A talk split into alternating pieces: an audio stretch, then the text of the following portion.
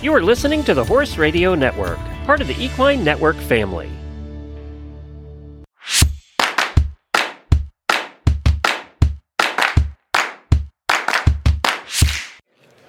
You're listening to the Show Jumping Podcast, a fun and informative show for riders, owners, trainers, grooms, and fans of all levels.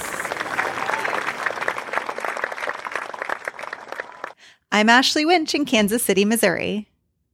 And I'm Kristy McCormick in Saratoga Springs, New York. And you're listening to the Show Jumping Podcast by Relyne GI.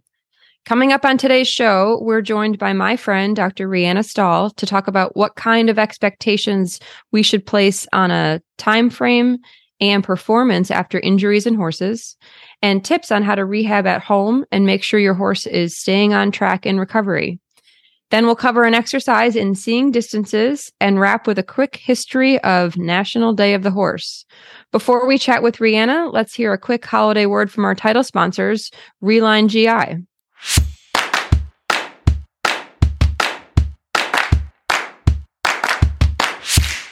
Ho, ho, ho. Give your horse the holiday gift of gut health. Horse owners know that ulcers can be a real pain in the, well, you know. The challenge is finding an over the counter supplement that's both effective and safe for your equine companion.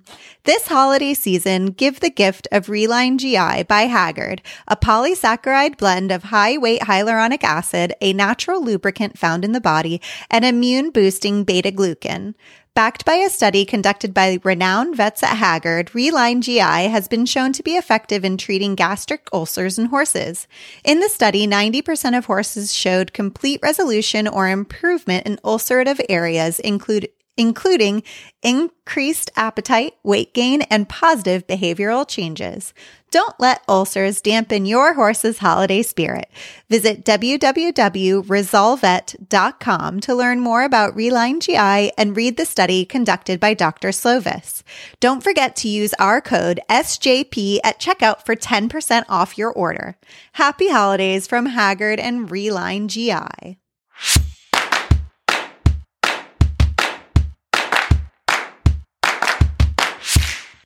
Joining us on today's show is Dr. Reanna Stahl. Um, Reanna is a great friend of mine and an excellent veterinarian as well. She has practiced uh, in Lexington, Kentucky during the summer and Wellington, Florida during the winter for approximately 12 years and specializes in soundness evaluations and diagnostics, as well as treatment and therapies for injuries. Her clients participate in hunter jumpers, dressage, and eventing. Thanks for coming on to join us today, Reanna. How you doing? Good, good. Thanks for having me. Um, first off, um, your name is spelled and sounds like pop star Rihanna. Do people call you that a lot, or do they try to stick to Rihanna?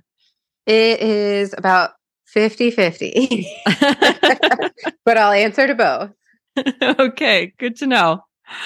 Um, I thought today we'd talk a little bit about advocating for the horse. Um, and I know that's pretty much your whole job when um, these horses come across an injury. And we, as horse owners and trainers, have to not only rehab and take care of them, but really pay attention to what we're asking of them, both as causing injuries and what we're expecting as they return to work and competition. Um, and uh, you know we can make this serious or fun. I i found a clip from a jerry seinfeld skit that talks about racehorses and what they would say if they could talk. And i know i certainly wish my horses could talk uh, throughout my career with them.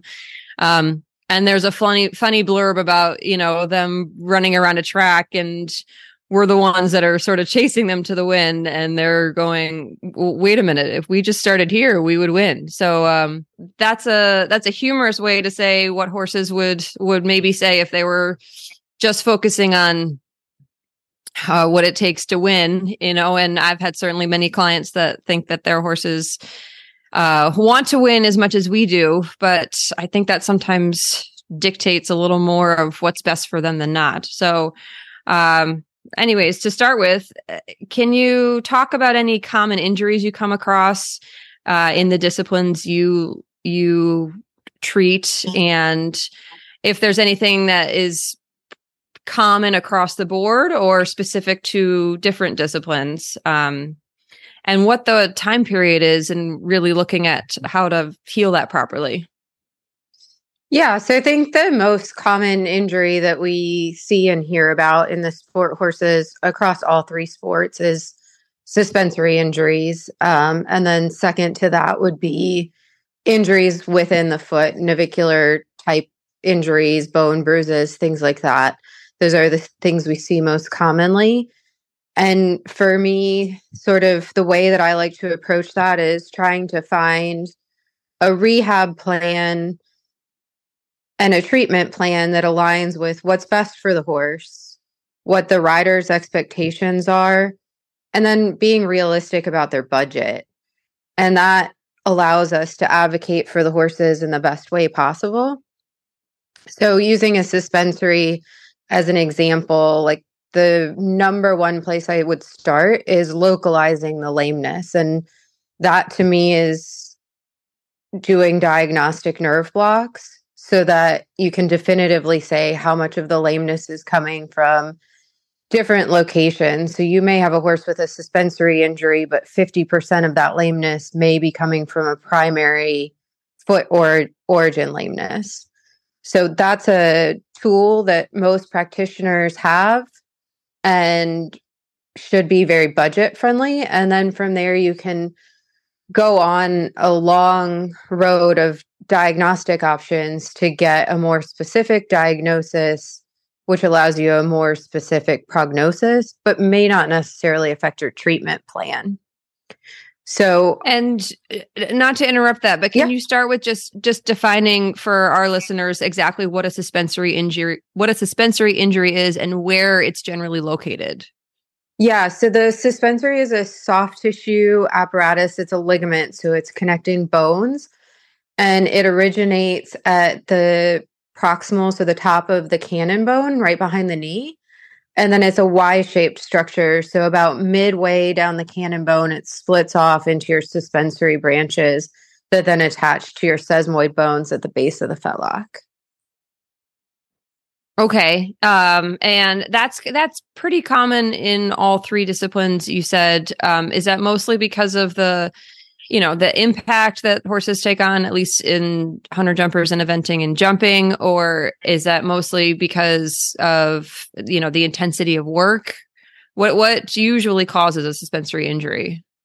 Yeah so the, the it's an injury that can happen in the front and hind legs and we see a little bit of distribution difference between the sports whether we see it more in front and more behind and I find that they generally in front happen for two reasons. One would be uh, an acute injury where they maybe take a bad step and pull on that. And then the second would be a more chronic onset where they're overloading that structure to try to offload weight from their heels. Mm-hmm. And then behind and- it's it's it's more just a, a structure of the mechanics and then can be more common in horses that are straight through their hocks. But um, mm-hmm. it's it's sort of they're a little bit different structures in front and behind, but kind of see the same pattern, and the treatment plans are very similar.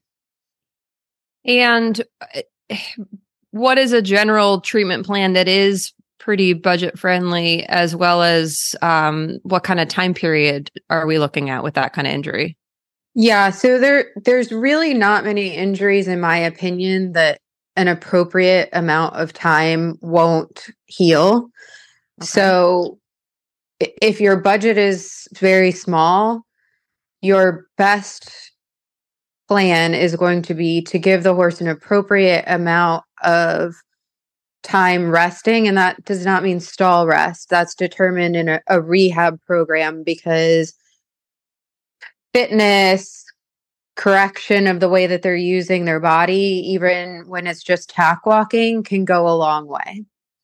And so that that's actually the core of the treatment plan, no matter what your budget is, is trying to get the horse more correct in its body and going back to basics with starting at the walk, that the horse is walking straight, correct, balanced, And then over time, you, you can start increasing that work. But that really is the core rehab protocol. And then there's a, a huge array of treatments that we can do to both speed that process up a little bit and improve the quality of healing so that you're less likely to have a re-injury. And examples of that would be shockwave therapy, injections with biologics like PRP, Prostride, stem cells, and then uh, in addition, there's some some other things that we can do like class four laser treatments. And then there are some horses, particularly with hind suspensories, that will need to have a surgical treatment to allow that suspensory to heal. So that's a little bit of a different situation than in front, but that's sort of going to be your process for all of the suspensory injuries. And is it accurate to say that the more treatment treatments you apply, the faster the recovery is, or does time really have a fixed uh, portion of this? You know, and the treatments can can help it, but perhaps not speed it up. Yeah, I would say that you're you're more likely to say that the time is is fixed. Like you can speed it up to some extent, but your expectation should be set that it's not changing the time frame. And if it does and you're pleasantly surprised, that's great. Like the treatments are important, especially for horses doing high levels of the sport. Like you're you're going to get a better quality healing process by those treatments. But if you expect it to go faster, you're more likely to be disappointed no matter what treatments you're doing. Right. Um, and that's kind of what I wanted to get into uh, today is how do you manage uh, the human expectation portion of this? You know, when we have these competi- competition uh, timelines that don't always align with the healing timeline. Um, and again, you know, these horses aren't talking to us. We have to go by how they look under tack as far as soundness wise, under the imaging processes. Um, Uh, you know what do you, what do you say to an owner who says well i'd really like my horse to be ready for x competition in 3 months and you're recommending you know 4 to 6 months of of rest and treatment and rehab? Yeah i really try to manage their expectations in a way that advocates for the horse but also takes their goals into consideration. And if you want to try to get to that competition at the three month mark, I'm not going to tell you that it's unrealistic. It is going to require more effort, more treatment, more budget.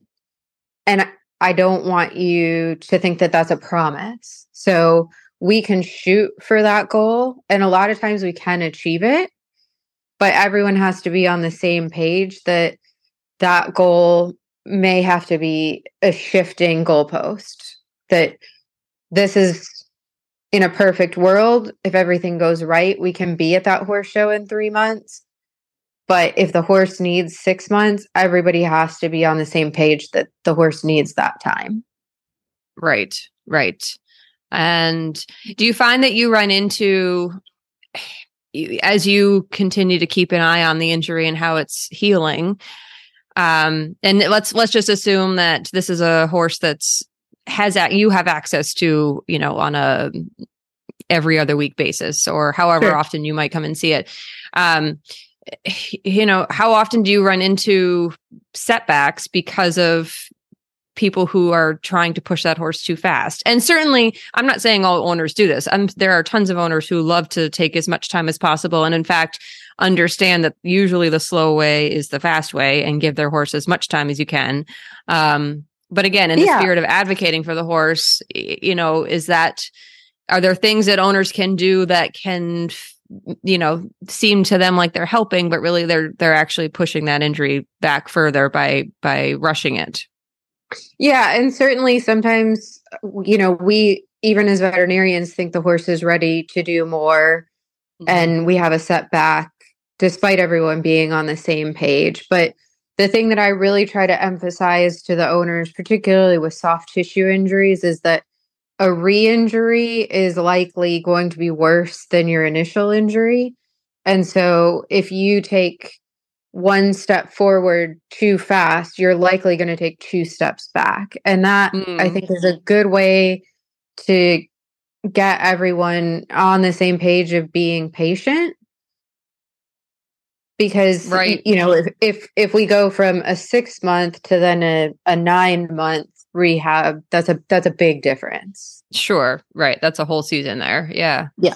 I um i remember you know probably being a little too eager to help my clients versus my horses earlier in my career. I would be very optimistic and probably thinking we should push a little bit faster than um, than we should have uh, on some of the horses that I've had in training that might have had an injury or two until I got hurt myself and I tore my ACL and had um, what sounded like a you know a lifetime of six months, which turned out to be a blip on the screen and was highly appreciated later. Um, but you know, I in my own rehab I th- remember thinking i can if i do this a little bit better or you know a few more reps today i can get stronger faster. And i did have a great rehab um, pt guy who just laughed at me and said you you can't force injuries to work harder than you and or you can't work harder than an injury can. Um, so you better give yourself the time and let it heal and you better think about why you need the time because this is this is more important than anything else or you are going to re-injure it and I didn't understand horse injuries well enough until I went through it myself. And then also realized, you know, coming back, there's not just the you get to that six month mark and then everything's fine again. It is the reintroduction of um, training and, and jumping and impact and whatever else you need your horse to do. Um, can you talk a little bit about that process. And once the injury is healed how how what's best for the horse to then get back into not just fitness shape but real strength shape um or or strengthen endurance and how well they can actually hold up to prevent re-injury. Yeah and that goes back a little bit to what i was talking about earlier with the fitness and the importance of really utilizing that rehab time because I try to show my clients that there's a little bit of a silver lining in these injuries and that particularly with older horses that have maybe learned to go in a way that wasn't quite correct but worked for them then a lot of times during that rehab process you're correcting muscle memory and an irregularity that then you come back with a, a much better horse that's actually maybe has more scope or is doing mm. the dressage movements more correct or is just easier to ride because you've gone back to the basics with him.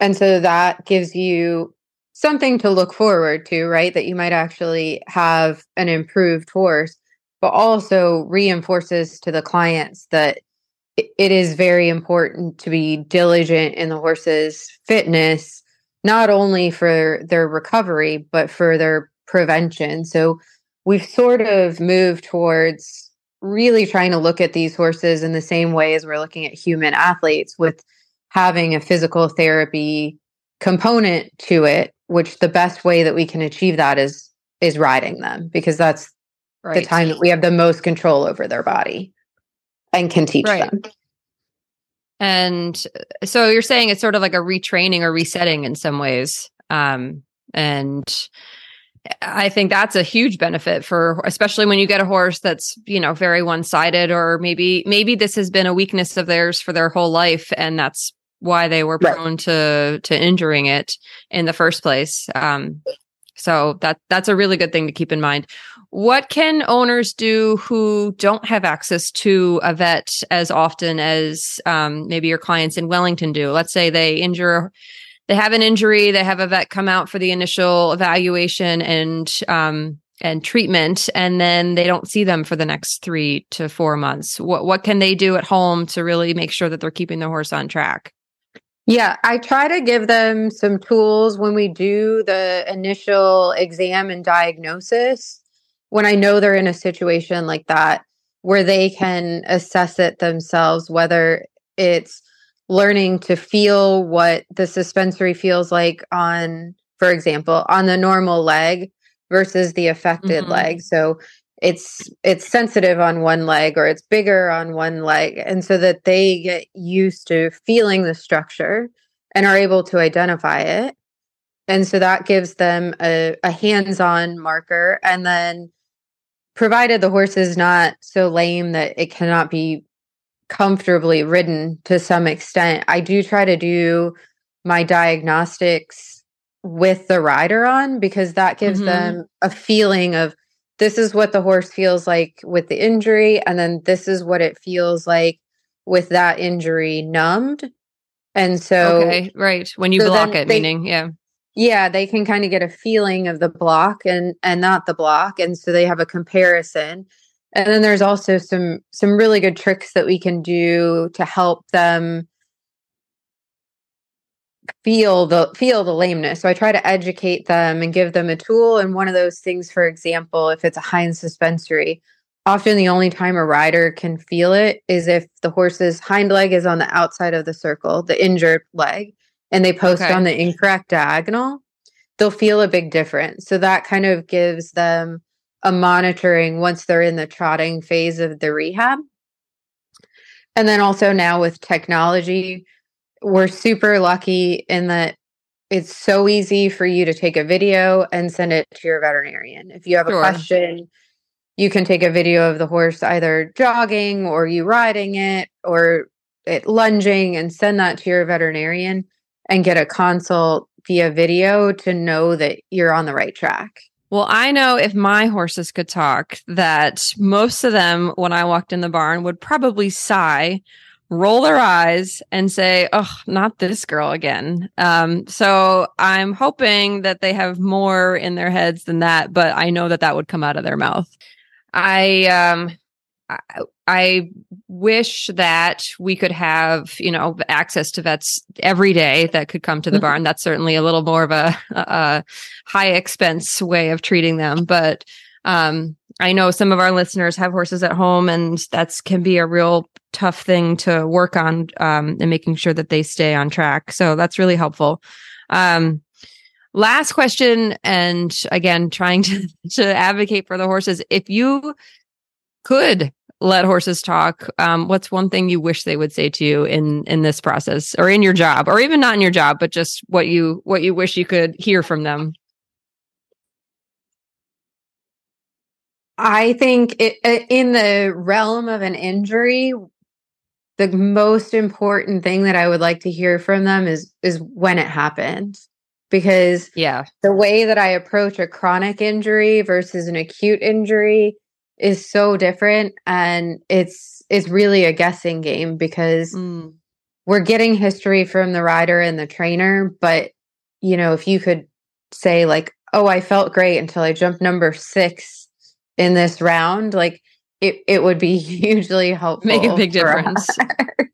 How do Yeah. you de- how do you determine? I know you said it's a guessing game, but how can you determine if it's a chronic or acute injury? And I know that you know a little cleaner is probably of an injury on an image is is more acute. Is that right?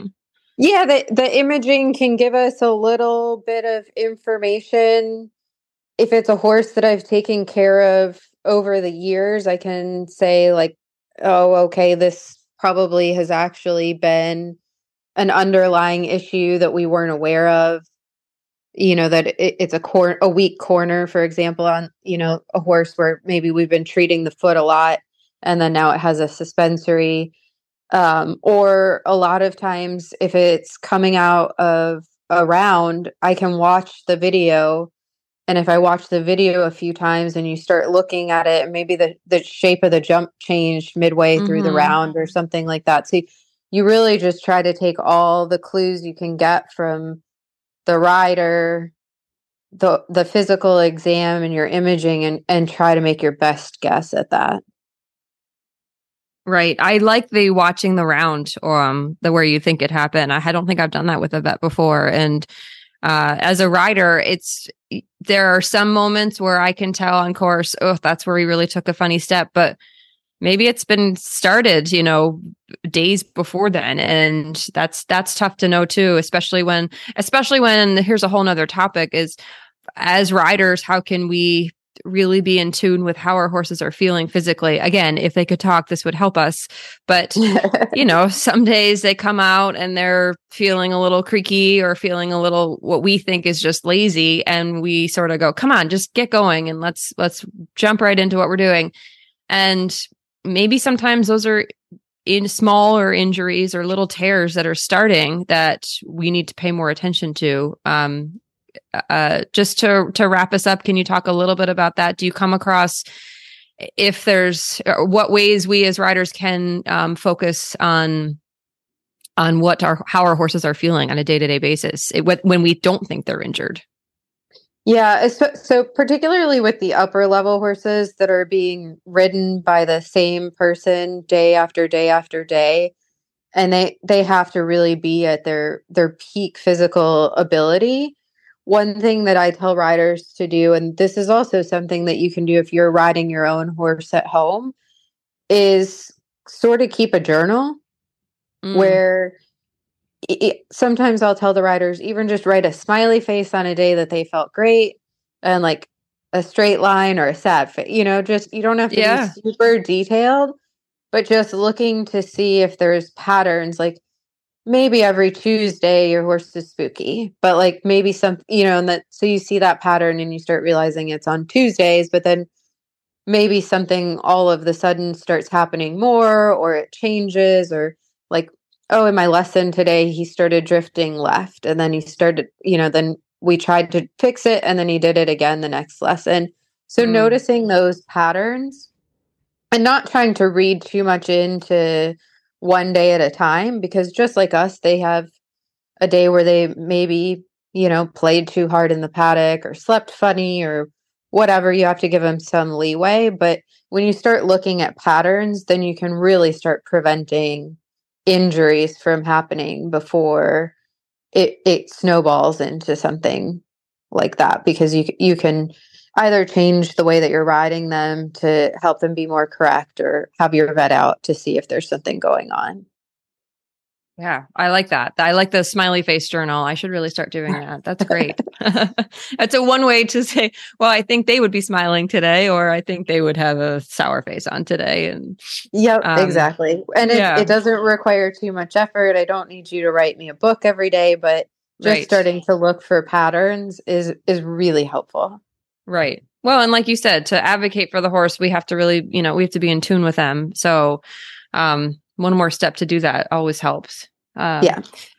Um, fantastic. Well, thank you so much for joining us today. That was really fun. Um, thank you.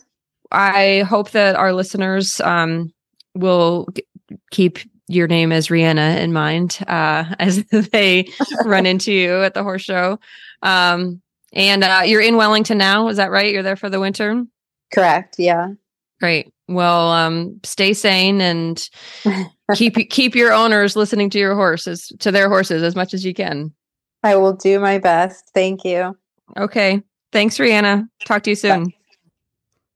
I really love that Reanna educates on feel. I know we all know to look for a head bob happening at the walk or the trot to to give us the inkling that you know our horse is is lame or isn't feeling well but feeling the difference of soundness in the saddle as a tool, I truly think is something we could all practice uh, you know, for free, quite frankly. And, and when something feels off, we can take a video or, or take that, you know, the log and see if there is any kind of pattern here. So many wonderful tips uh, in this interview. And thank you both, Kristy and Reanna, for adver- advocating for our equine partners who, despite advances in AI, still can't tell us what they think. Before we learn about distances and how we can see them better, we have one more holiday message. As the holiday season approaches, horse owners know that nothing puts a damper on the festivities like a horse suffering from ulcers. Finding an over the counter supplement that's both effective and safe can be a challenge, but this year, Relyne GI by Hagyard is here to spread some holiday cheer. This innovative polysaccharide blend combines high weight hyaluronic acid, which is a natural lubricant found in the body, with immune boosting beta glucan to provide your equine companion with the support they need to thrive. Backed by a study conducted by renowned vets at Hagyard, Relyne GI has been shown to effectively treat gastric ulcers in horses, with 90% of horses experiencing complete resolution or improvement in ulcerative areas, increased appetite, weight gain, and positive behavioral changes. I'm going to add a personal note here. That horse that I spoke about in episode one or podcast one has started on the supplement and I have video proof of her improvement in her behavior. She is so much happier going forward. Her owner says she's eating better. So this is my I'm not even the one that purchased the product, but I am riding the horse that's uh, benefiting from it. So I can definitely say that on this horse, it has some positive effect. Don't let ulcers put a Grinch in your ho- horse's holiday. Visit www.resolvevet.com to learn more about Relyne GI and read the study conducted by Dr. Slovis. Don't forget to use code SJP at checkout to slay your savings with 10% off your order. Make this holiday season one your horse will never forget with Relyne GI.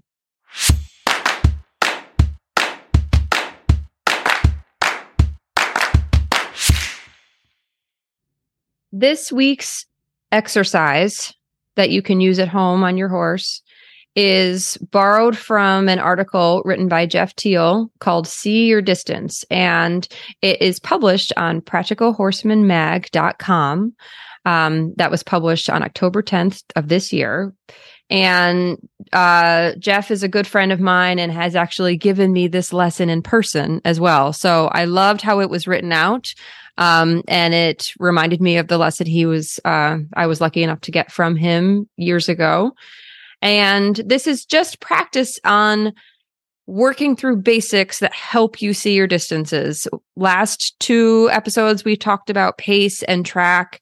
Um, and this is just getting a little more specific on a full course and without jumps to begin with. So we'll start with as you're at home and doing the setup, setting up a whole course of jumps basics. A hunter course specifically would just be side diagonal side diagonal of standards only. So you're not going to use any poles or boxes. You're just going to set an outside line a diagonal line another outside line and another diagonal line and you can walk off the distances or measure with a tape measure for five strides in each of those lines. Five is just an easy number that if your ring accommodates that space, um, you can set that at 72 feet or walk off the distances on foot. Uh, do make sure your standards are set in very straight lines so you can emphasize how straight your horse is going.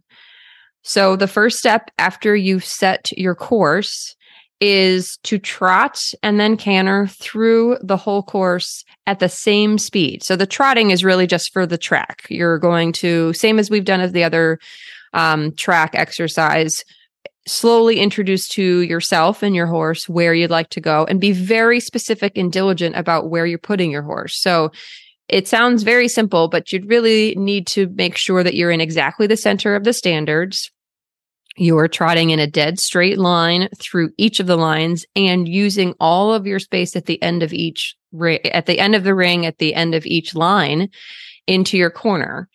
Um, Geoff's exercise has you st- sticking to the exact same pace throughout the course, which is a perfect way to start, especially when you have no distances to worry about whatsoever.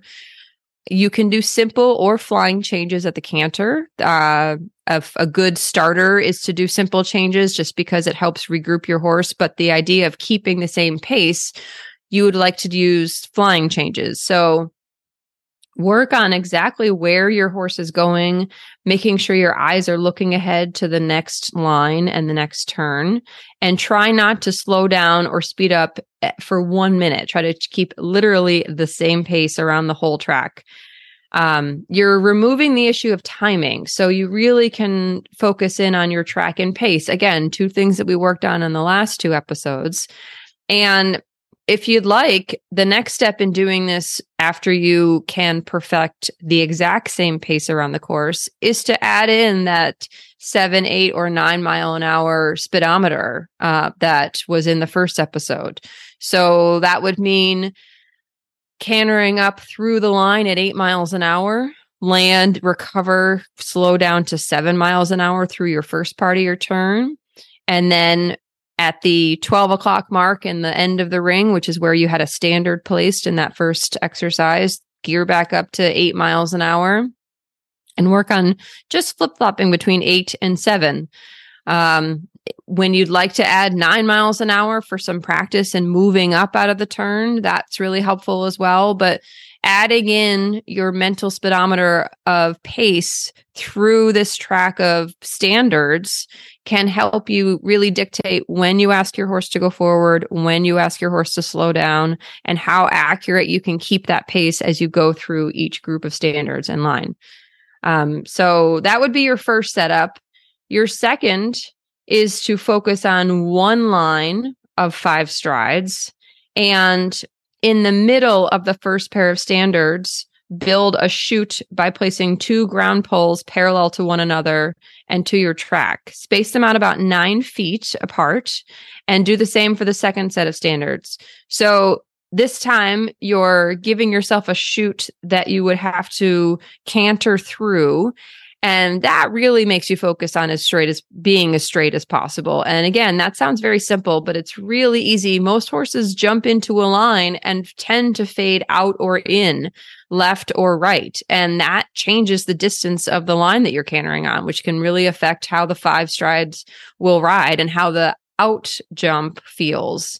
So this is really working on making sure your horse is very straight and what I would do is canter through the first set of poles and don't try to be as straight as you can to the second set, but let your horse do what it might do naturally and notice which direction they go first. You might already be aware of, you know, a pretty strict left or right drift, but you, you know, if you can sort of leave your horse to their own devices for a moment and see if they even move over a foot or a few inches that that can add up as the course goes on so then repeat and go back to that line working on how straight you are between each set of poles make sure you do this off both leads your horse usually will be different one lead to another. So you'd like to make sure that coming through the turn off the left lead and staying straight feels the same as it does coming through the turn off the right lead. Once you've established how straight your horse can go and how you can maintain your pace or change your pace exactly when you want to, you're going to build a single fence. Um, this can be separate from the lines that you've just set. So maybe this first part of your of your setup will just be for one ride and then before you start on a second ride, add a single jump and you want to be jumping this on a circle. The jump should not be higher than three feet. Let's say two to three feet tall um, as a vertical and in an area large enough to incorporate a 36 to 40 feet uh, in diameter circle. And you want ground lines on each side of the jump. And this exercise is just a matter of repetition. So you're cantering over the jump on a circle several times and you're working to, to stay straight on the track, meaning straight on your circle. So the jump is jumped and then continued on the turn, but you're not drifting off your line right or left. You're not letting your horse cut in or letting your horse fall out. Um, you're using your eyes to make sure that you're looking across the circle as you approach the jump, as well as in the air to make sure you know where you're going on the landing. This should also be done at a consistent pace. Do it exactly out of stride and try to do as few adjustments to the jump as you can to start. Usually, when horses can maintain a, the same pace, they generally can jump the jump out of stride. Or when I say out of stride, it just means without changing that stride too much. Um, don't worry too terribly much if it's a little deep or a little long. Just try to work on a consistent pace. Once you've done that, again, in both directions, which will be generally very different side to side, Then you can add in that pace speedometer that we worked on in the first episode that allows you to land and slow down to perhaps seven miles an hour. And then at the opposite side of the circle as the jump, increase back to eight miles an hour. So it just gives you the feeling of slowing down into the turn, coming forward out of the turn. Again, this is about repetition. Continue doing this until you feel like the distance isn't something you have to create and it's just something that comes up after you've really felt that you've mastered that circle, you can go back to the five stride line and use them as jumps. I still like to put a chute of rails on each side of the jump. So now instead of two poles that you'd have right where the standards are, you'd have two poles on the approach of the jump and then two poles on the landing, nine feet apart and about nine feet from the jump itself. So now you're adding four poles to each jump, the jump into the line and the jump out of the line. Again, make sure you have ground poles as well. And focus on how straight you are coming out of the corner, how straight you are down the line, and how straight you are on the landing. Again, because you have the guide rails on the landing of the jump of the out of the line, that's going to force you to stay straight. So many horses and riders land from the jump and maybe they've jumped the center, but then they immediately cut in because the corner of the ring is coming up. And knowing exactly how straight you need to go with those guide poles can be helpful. You'll have already done this track without the jumps at all. So this should feel familiar. And you're adding in the jump off the turn to the into the line just as you were on the circle. You may have a little more room to approach, but it's exactly the same idea. Again, work on this on both leads.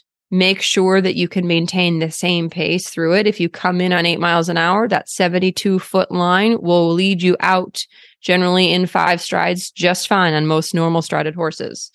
Um, keep repeating and making small adjustments. This might not feel perfect the first time. So did you come out of the corner and have too much pace and get down the line too early? Make that adjustment. Find that eight miles an hour. Get back to that medium to working canter to come in and come out at the same pace.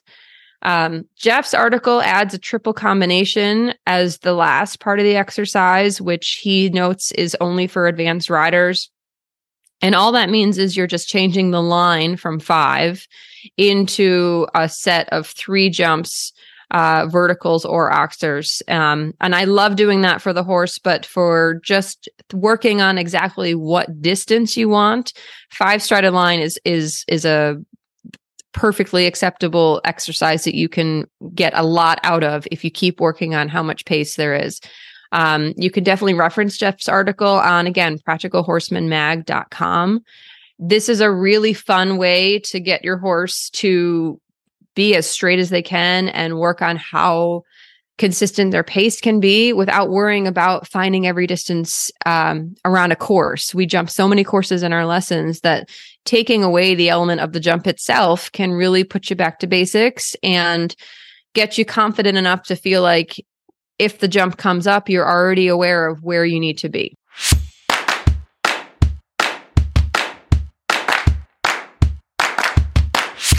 And coming up on December 13th is the holiday you never knew we needed, the National Day of the Horse. In 2004, Congress designated December 13th as the National Day of the Horse. And I, for one, wish they would have picked maybe a warmer day, but either way, mm-hmm. we've celebrated it every year since. This day was established to encourage citizens to be mindful of the contribution of horses to the economy, history, and the character of the United States. Horses have been inextricably linked to U.S. history and culture since its beginnings, as said by AHC President Julie Broadway, who you can also hear monthly on Horses in the Morning. They've contributed greatly to the advancement of our society, from tilling the fields to growing crops for early settlers, rounding up livestock on ranches, and contributing over 9.2 billion with a B to the U.S. economy. And I know that at least half of that comes from our listeners horse shopping and saddle shopping. So way to go mm-hmm. to help the economy, guys. Give your pal an extra carrot or two to celebrate the National Day of the Horse on December 13th. Be sure to like, subscribe, and tell your friends about the Show Jumping Podcast. You can find videos and photos of our exercises on our Facebook group called Overheard on the Show Jumping Podcast, linked in our show notes, where you'll also find links to the Practical Horseman article covering Geoff Teall's distance exercise. Ride safe, everyone.